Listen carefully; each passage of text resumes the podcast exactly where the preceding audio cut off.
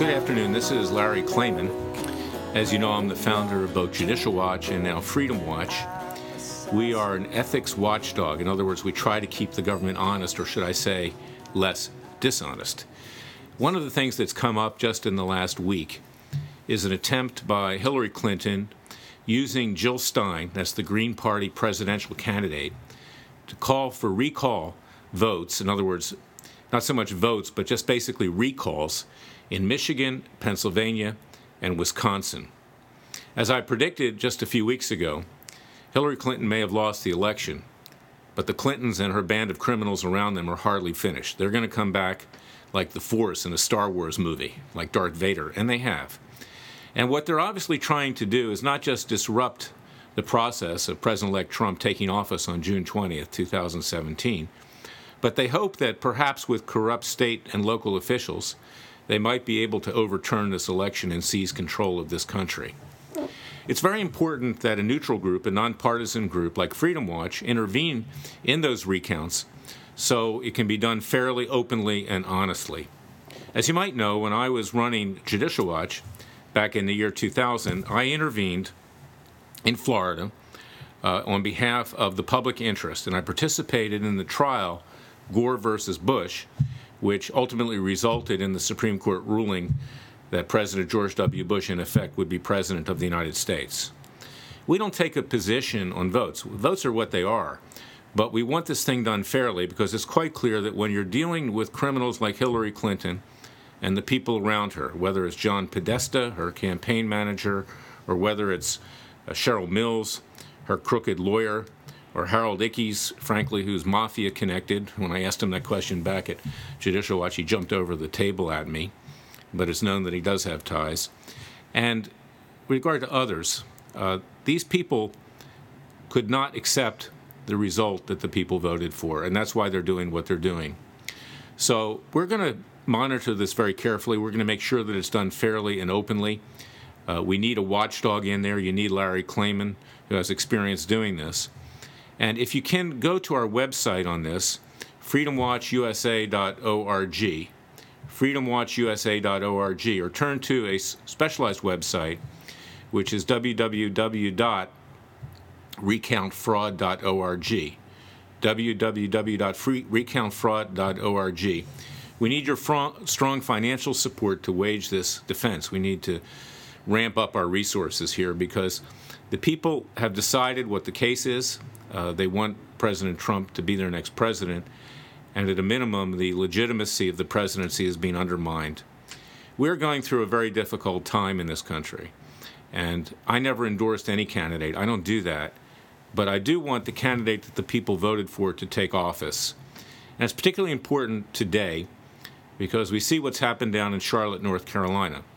Freedom Watch also has other lawsuits on behalf of a brave African American police officer by the name of Demetrick Pennie and myself with regard to Black Lives Matter, the new Black Panthers Party, Louis Farrakhan of the Nation of Islam, Al Sharpton, uh, Eric Holder, Hillary Clinton, yes, she's in it again, and Barack Obama, who have incited a race war. And sure enough, as has happened many other times, a police officer who was vilified down there in Charlotte, North Carolina, alleged to have killed out of a hate crime an African American person has been exonerated. In fact, the FBI came into this with a number of different agents, and the FBI is under Loretta Lynch, the Attorney General of the United States, who, frankly, I call Barack Obama in a skirt because she's basically his yes man.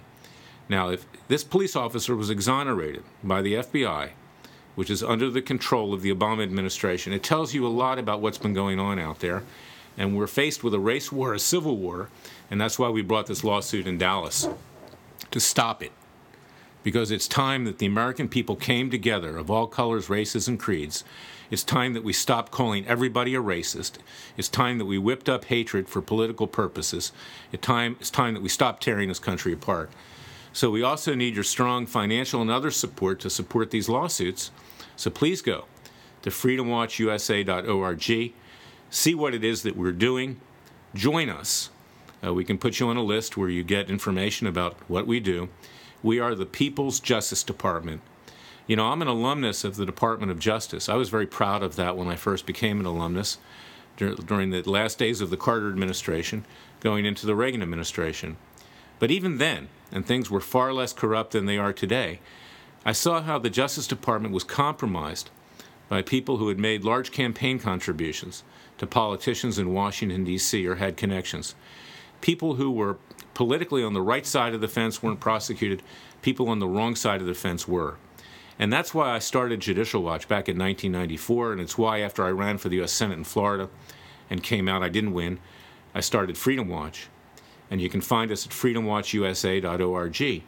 But it's very important that we have an independent body that represents the American people, that represents only your interest and not the politicians in Washington.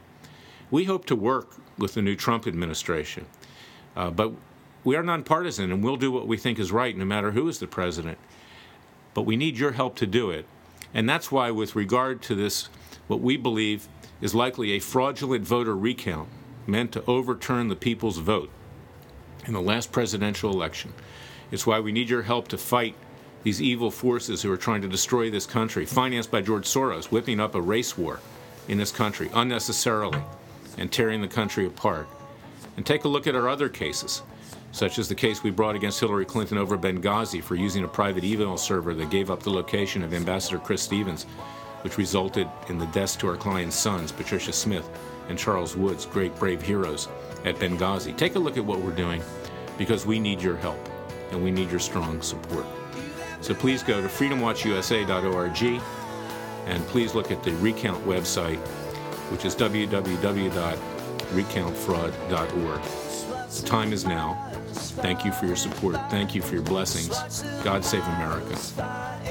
God bless you.